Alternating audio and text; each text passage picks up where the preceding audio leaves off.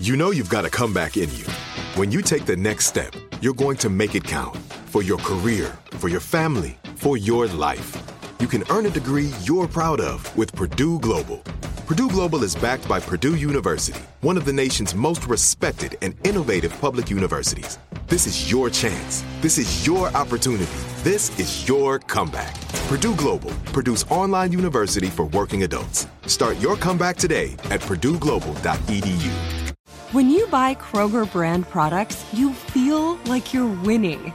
That's because they offer proven quality at lower than low prices. In fact, we guarantee that you and your family will love how Kroger brand products taste, or you get your money back. So next time you're shopping for the family, look for delicious Kroger brand products because they'll make you all feel like you're winning. Shop now, in store, or online. Kroger, fresh for everyone. It is Ryan here, and I have a question for you. What do you do when you win? Like, are you a fist pumper? A woohooer, a hand clapper, a high fiver. I kind of like the high five, but if you want to hone in on those winning moves, check out Chumba Casino. At ChumbaCasino.com, choose from hundreds of social casino style games for your chance to redeem serious cash prizes. There are new game releases weekly, plus free daily bonuses. So don't wait. Start having the most fun ever at ChumbaCasino.com. No purchase necessary. Group. Void were prohibited by law. See terms and conditions. 18 plus.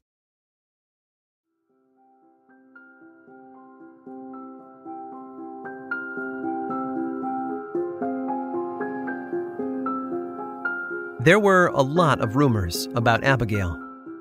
Some were small, as you might expect.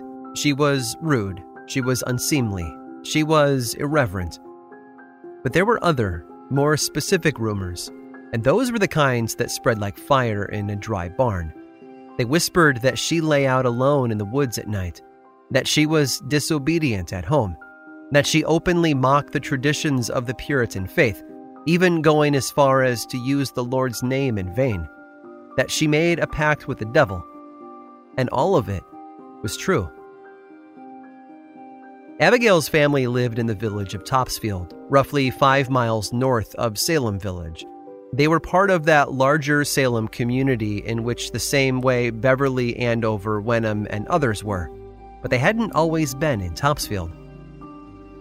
As far as I can tell, Abigail was born there but at the age of four, 10 years before the events of 1692, her father William packed the family up and headed north to Falmouth, Maine. Over the next seven years, though, tragedy crashed against her family like ocean waves. The Native American attacks on those northern frontier communities were brutal and deadly. Abigail lost siblings. She lost her mother. And finally, her father lost their land forcing them to return to Topsfield in defeat. But they didn't come alone. William had remarried, so his new wife, Deliverance, came home with them. All of this is context. It's stage dressing. If we want to understand who Abigail was, these are stories that we need to hear because they help us see her experience. But the one thing they don't explain is why she leaned so hard into these rumors. You see, these stories of satanic pacts and sleeping in the woods weren't rumors told about her. These were things she said about herself. Abigail Hobbs was a witch, and she was proud of it.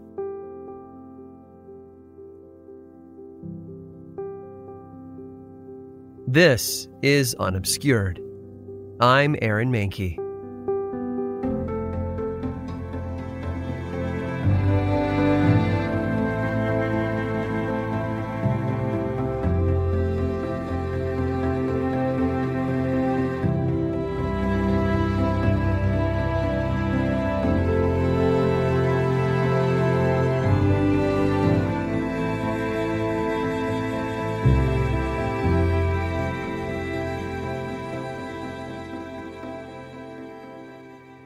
To take our next step forward into Salem, we need to travel somewhere else Maine. Now, I know what you're thinking. I'm here for the Salem witch trials, not the history of Maine, and I can understand. But as I've often repeated, context is everything. No historical event takes place inside a vacuum, and if we're ever going to fully understand what happened in Salem, we need to cast a wider net. Believe me, we'll be better off for it. Maine was founded decades before as a separate colony from the Massachusetts Bay Colony, and the two regions grew differently as well. Massachusetts expanded fast, allowing cities to form, which attracted better off families and people who were less adventurous. Early settlements in Maine, however, tended to stick to the rocky coast. They were less city like, functioning more as outposts to gather materials needed in the more urban communities around Boston. Here's Mary Beth Norton, professor of American history at Cornell University. Maine in the 1670s and 1690s was really where the action was as far as profit to be made in New England. In Boston, people had bought land, they had set up sawmills. Boston had a very vigorous shipbuilding industry that the sawmills in Maine were providing the timber for. The very well developed pines were perfect for ships' masts these early Maine communities, places like Falmouth up in Casco Bay, and Wells, York, and Saco, all served as borderland between the safer realm of Massachusetts and the evil of the frontier. Up north, more than anywhere else the settlers could think of, was darkness and danger. Around 1652, a group of settlers in Maine decided to petition Parliament back in England for the ability to rule themselves. But when word of their plans got out, the government in Massachusetts became worried. They were getting rich off of those Maine frontiersmen, and they didn't want to lose that. So they examined their own charter and somehow found a loophole that gave them authority over Maine. Convenient, I know. But don't go assuming that the government of Massachusetts rushed in to grab control of Maine because they loved the place. No, they loved the resources that flowed out of it and the wealth it pumped into their economy. But Maine itself was something straight out of their Puritan nightmares. To the Puritans in Boston and Salem, Maine was a godless land. The settlers there rejected English communal order and were less interested in building the Puritan city on a hill that was so important to the folks in Salem. Abigail Hobbs' new stepmother was a great example of this. Here was an adult woman living in Puritan New England and she had never been baptized by the church. Maine came with another challenge as well proximity to the Native American tribes to the north. Not just proximity, but conflict. As you might imagine, the English settlers were spreading out, taking over more and more land that belonged to the people who already lived there. They justified it with law and religion, too, claiming that the crown had given them authority over every single person within their territory, whether they were English or not. So, as the Native Americans watched their lands get swallowed up by a hungry colonial enterprise, they felt the need to do something. Some of them fell in line and accepted it, believing that being nice to the English would benefit them in the long run. Others went looking for powerful friends to help them, eventually connecting with the French settlers far to the north. But there was a third group that wanted none of that, and they lashed out in the only way they could think of with violence.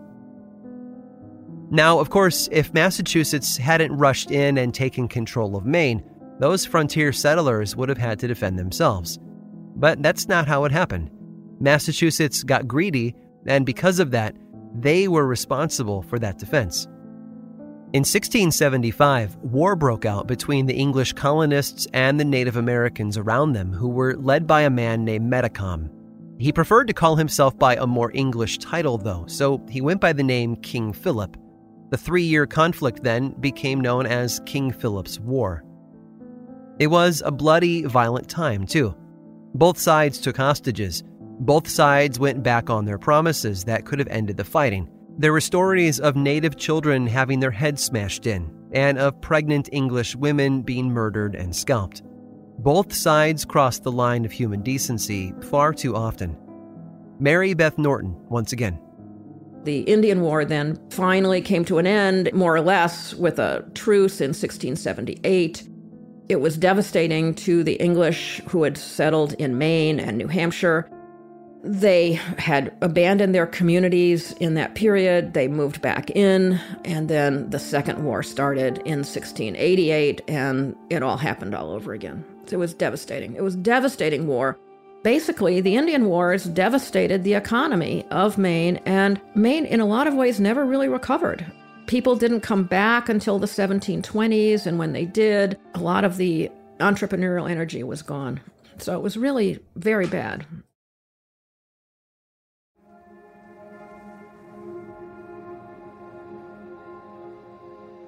Abigail Hobbs' family were some of the people displaced by that war. They'd left Topsfield in 1682 looking for a better life. Most of the land in and around Salem was owned by a small handful of wealthy families, like the Porters and Putnams. Maine had represented their chance to get out from under the thumb of the 1% and make a better life for themselves elsewhere. The Indian Wars, as they called them back then, ruined all of that. Another person affected by the war was George Burroughs. Now, if that name sounds familiar, that's because Burroughs served as minister of the Salem Village Church years before Samuel Parris, way back in 1681. But he started up in Falmouth, Maine, where he was the minister there. An attack on Falmouth back in August of 1676 left dozens of settlers dead and sent a wave of refugees south to safer territory.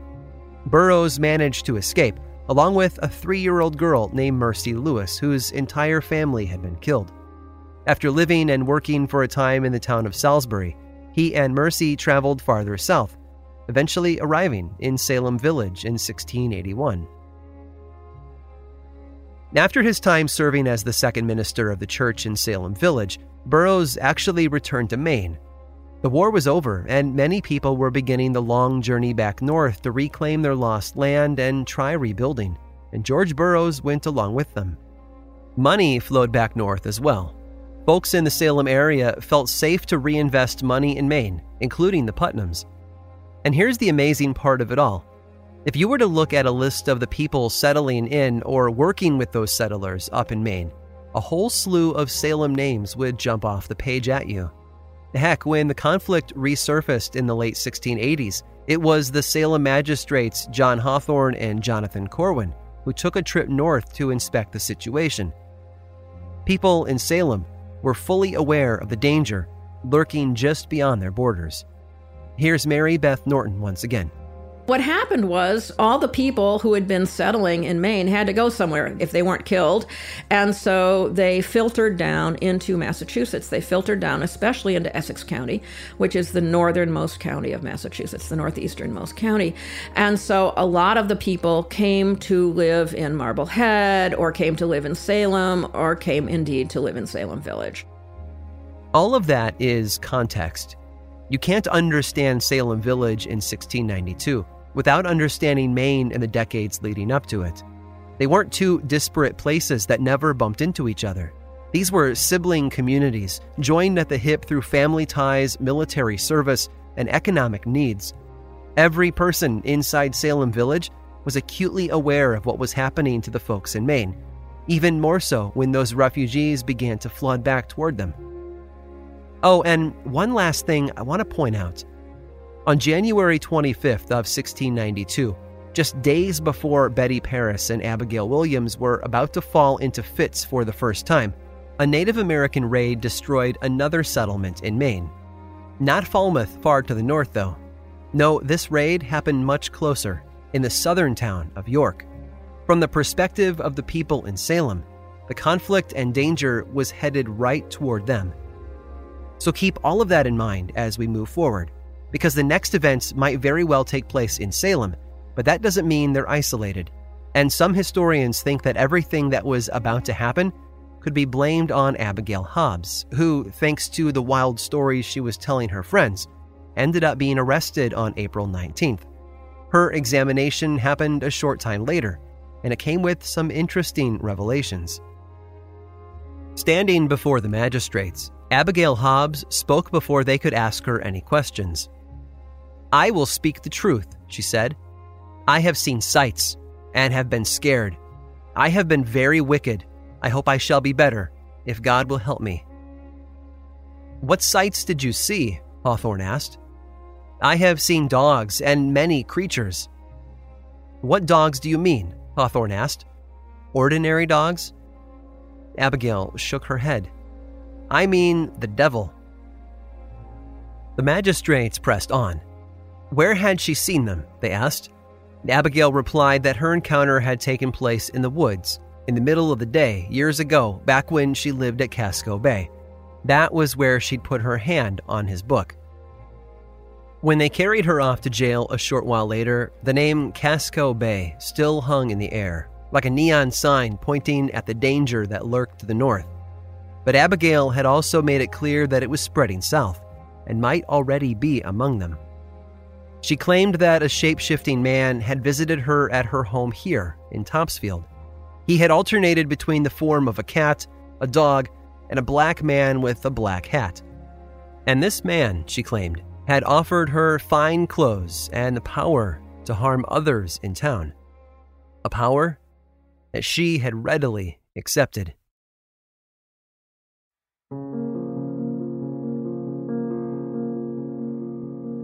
If the news from the frontier was frightening to the people of Salem Village, it was made even more so by the actual presence in their homes of people who had lived through the horrors of it all. One of the most prominent of all of them was the little girl who George Burroughs had rescued from Falmouth back in 1676, Mercy Lewis.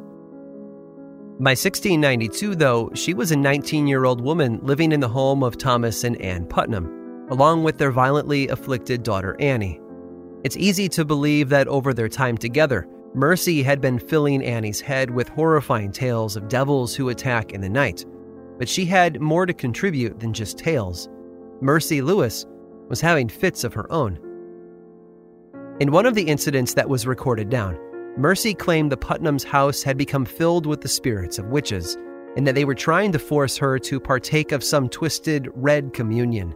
Suddenly, the figure of a white man appeared in the room, frightening off the witches and casting a brilliant light across her face.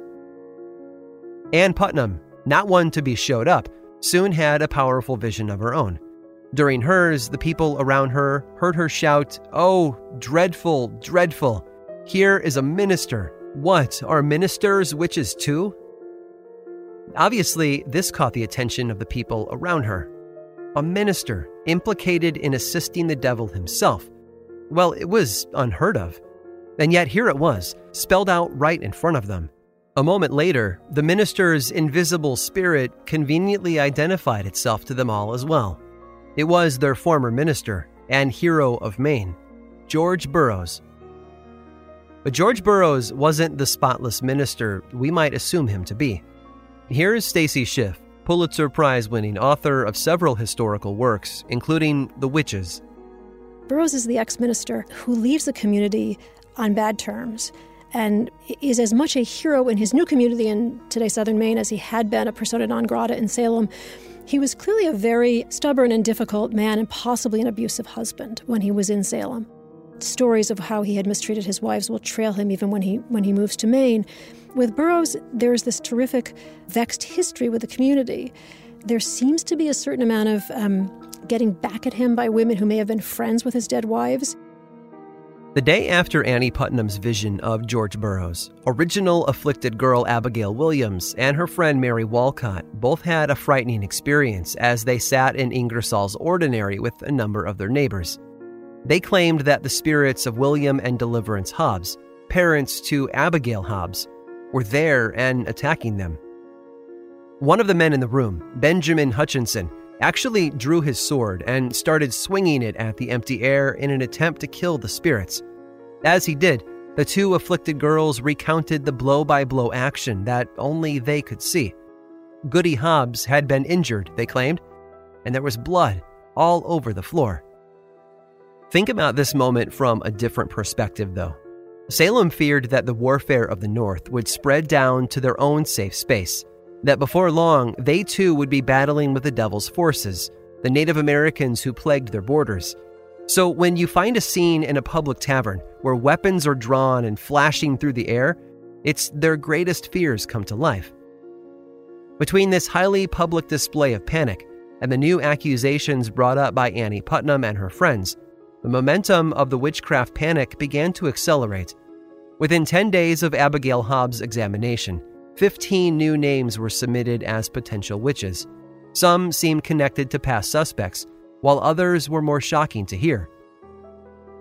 Giles Corey and Mary Warren were taken from their homes and then examined and jailed. Their connections to Martha Corey and the Proctors, both of whom were already in jail, were just too close to overlook. Rebecca Nurse's two younger sisters, Mary Esty and Sarah Cloyce, were also imprisoned. Nathaniel Putnam had his black slave Mary arrested, and another woman who'd been acquitted of witchcraft years before, named Bridget Bishop, was also arrested for a second time. After a brief examination, she was jailed for trial, along with two other members of her family. Bridget Bishop was married, so she's not alone in the world. That's Marilyn K. Roach, historian and author of Six Women of Salem. She's been suspected before, however, of witchcraft, but she has survived that. There's not as much paperwork on it as you'd like, surviving. She was mm, confrontational, some of the neighbors thought. I'd say she stuck up for herself. This is the, her third husband. The second husband would hit her now and then, but she hit him back. Then the crisis burst beyond the Salem boundary. Arrests were made throughout Essex County in the towns of Reading, Amesbury, Beverly, and more. Over in Topsfield, both William and Deliverance Hobbs were arrested. The logic was simple. If their daughter had consorted with the devil, who could be more to blame than they? But their most dramatic arrest would be the most unexpected. Rather than dismissing the accusations against George Burroughs, the magistrates all agreed that it would be best to bring him in for questioning. But he was far to the north of them, in Wells, Maine, and they feared that making a public declaration might tip him off and give him the chance to run. So instead, they gathered a group of men and gave them their assignment in secret. They were to ride north, capture him, and then bring him back for examination. George Burroughs was a wanted man.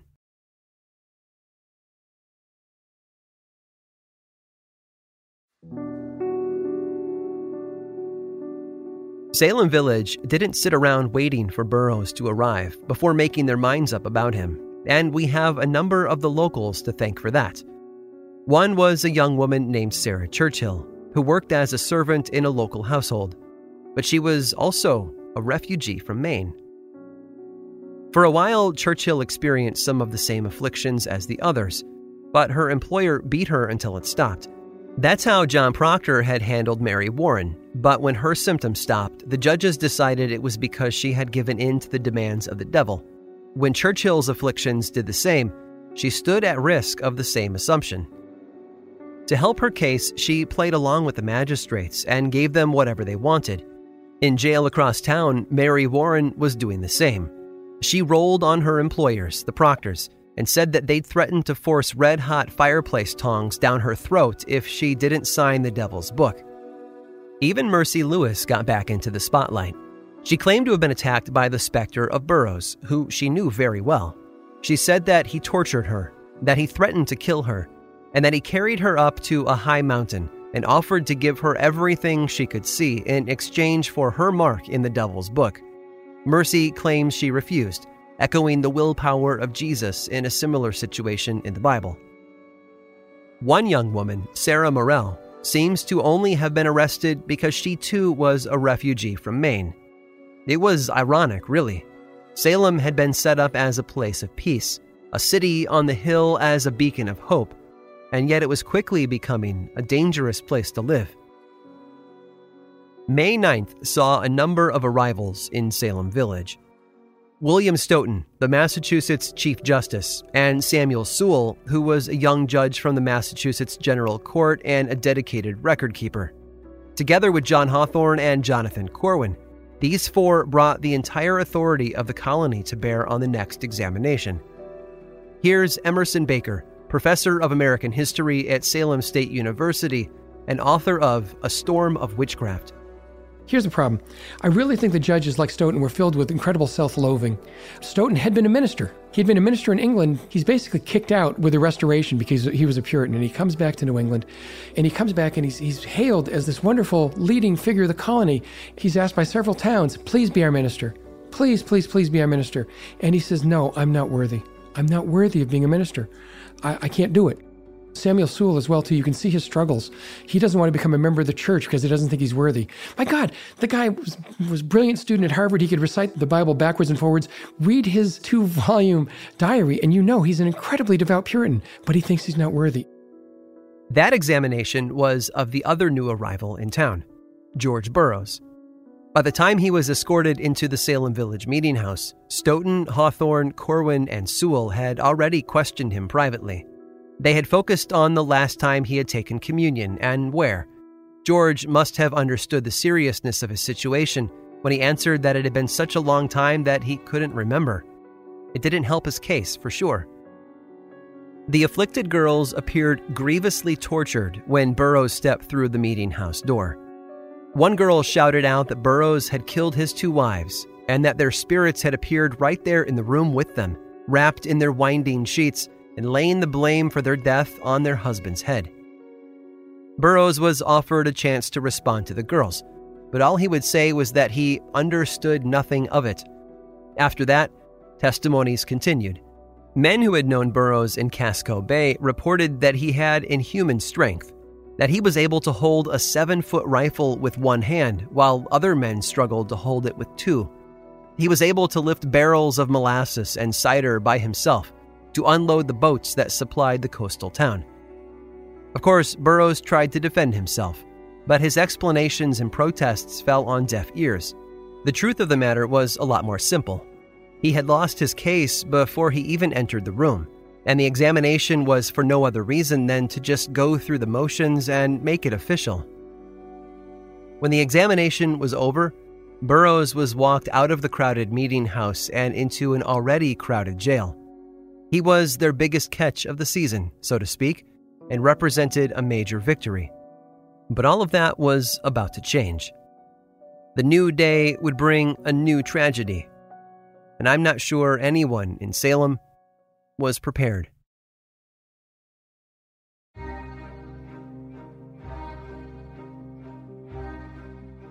On the day after Burroughs' arrest, the crisis claimed its first life. Sarah Osborne, already weak with an ongoing illness when she'd been jailed on March 1st, died in her Boston jail cell. She'd been held there in horrible conditions for nine weeks without ever getting a trial. The news had to have struck the people of Salem Village with a painful blow. Whatever you could say about how they were handling the situation, with all of their warrants and examinations and constables carting suspects off to jail, there were real people involved real lives, real neighbors, real people who they had known for a long time. But now, those people were being turned into something else, something less than human. That's something we're all very good at. We always have been, if we're honest about it. People have a knack for isolating certain individuals or cultures and then stripping them of their humanity. When things get rough and a community faces a crisis, it's the dehumanized who are always the most vulnerable to violence. I know there's a lot about the events in Salem that are singular. They are special and unique and one offs that don't repeat themselves again. But this, the dehumanizing of the other to the point where lives are lost, this is something that's tragically commonplace to our modern world. Sarah Osborne was one of the first to step into a local jail to await a full hearing before a lawful court, but she was certainly not the last. Day after day, new members of the community were accused of allegiance to Satan. They were questioned by the wealthy, powerful men of the colony, and then torn from their lives and their families. The fits and accusations of the afflicted would continue the jails in Boston, Salem, and Ipswich would continue to fill up, and the community would continue to wait. The man they had pinned their hopes on, Sir William Phips, was rumored to be on his way. Phips was the newly appointed governor of Massachusetts. He'd sailed to England to retrieve a newly approved colonial charter. It was that magical piece of paper that would help them fight off their enemies and establish true justice with the righteous hand. And so they waited. But thankfully, they wouldn't have to wait long. That's it for this week's episode of Unobscured. Stick around after this short sponsor break for a preview of what's in store for next week. Like many of us, you might think identity theft will never happen to you. But consider this there's a new identity theft victim every three seconds in the U.S. That's over 15 million people by the end of this year, equal to the populations of New York, Los Angeles, and Chicago combined. Even worse, identity theft victims often don't even know they're victims. That's why Lifelock Identity Theft Protection alerts you to identity threats, even the ones that don't show up on a credit report, like data breaches, fraudulent bank transactions, loan and credit card applications, and crimes committed in your name. If your identity is stolen, your own dedicated Lifelock US based restoration specialist will work to fix it. Lifelock protects you in ways that you simply can't on your own. Join now and save up to 25% your first year at lifelock.com slash iHeart. That's lifelock.com slash iHeart to save up to 25%. Identity theft protection starts here. This is it. Your moment. This is your time to make your comeback with Purdue Global. When you come back with a Purdue Global degree, you create opportunity for yourself, your family, and your future. It's a degree you can be proud of, a degree that employers will trust and respect. Purdue Global offers working adults like you over 175 flexible degree programs to meet your specific career goals. These include associate, bachelor's, master's, and doctoral degrees and certificates. Purdue Global degree programs range from nursing to business to communication and more. Whatever your interest, we have the degree that will move you forward. You have the knowledge, you have the experience. Now it's time to get credit for the work you've done and earn the recognition you deserve with Purdue Global, Purdue's online university for working adults. You know you're worth it. We do too. So don't wait another second to get the degree that will take your career to the next level. Start your comeback today at purdueglobal.edu. Spectrum One is a big deal. You get Spectrum Internet with the most reliable internet speeds, free advanced Wi Fi for enhanced security and privacy, and a free Spectrum Mobile Unlimited line with nationwide 5G included, all while saving big. For the big speed, big reliability, and big savings you want, get Spectrum One. Just $49.99 a month for 12 months. Visit spectrum.com slash big deal for full details. Offer subject to change, valid for qualified residential customers only. Service not available in all areas. Restrictions apply. Next time on Unobscured. We might look on Alden's capture by the French with pity and see his release and plans to return to his son to be noble. The magistrates, though, saw it as a sign that he was in league with the devil. The French were Catholic, and they had allied themselves with the Native Americans, two groups of people viewed as tools of Satan by the Puritans. John Alden wasn't the only suspect to leave the meeting house in shackles that day, though. One of them was Martha Carrier from nearby Andover. Accusations about her involvement in witchcraft began after she refused to leave town after her family contracted smallpox, which upset her neighbors. Never mind the fact that the outbreak was really the fault of Phips and his failed military expedition. Everyone was carted off to jail that afternoon, but unlike all the previous examinations that had taken place, these suspects could at least see the light at the end of the tunnel. With the Oyer and Terminer announced, they knew their time in jail wouldn't go on for months. Finally, there was an end in sight. But that tunnel would be much more dark and dangerous than any of them could have imagined.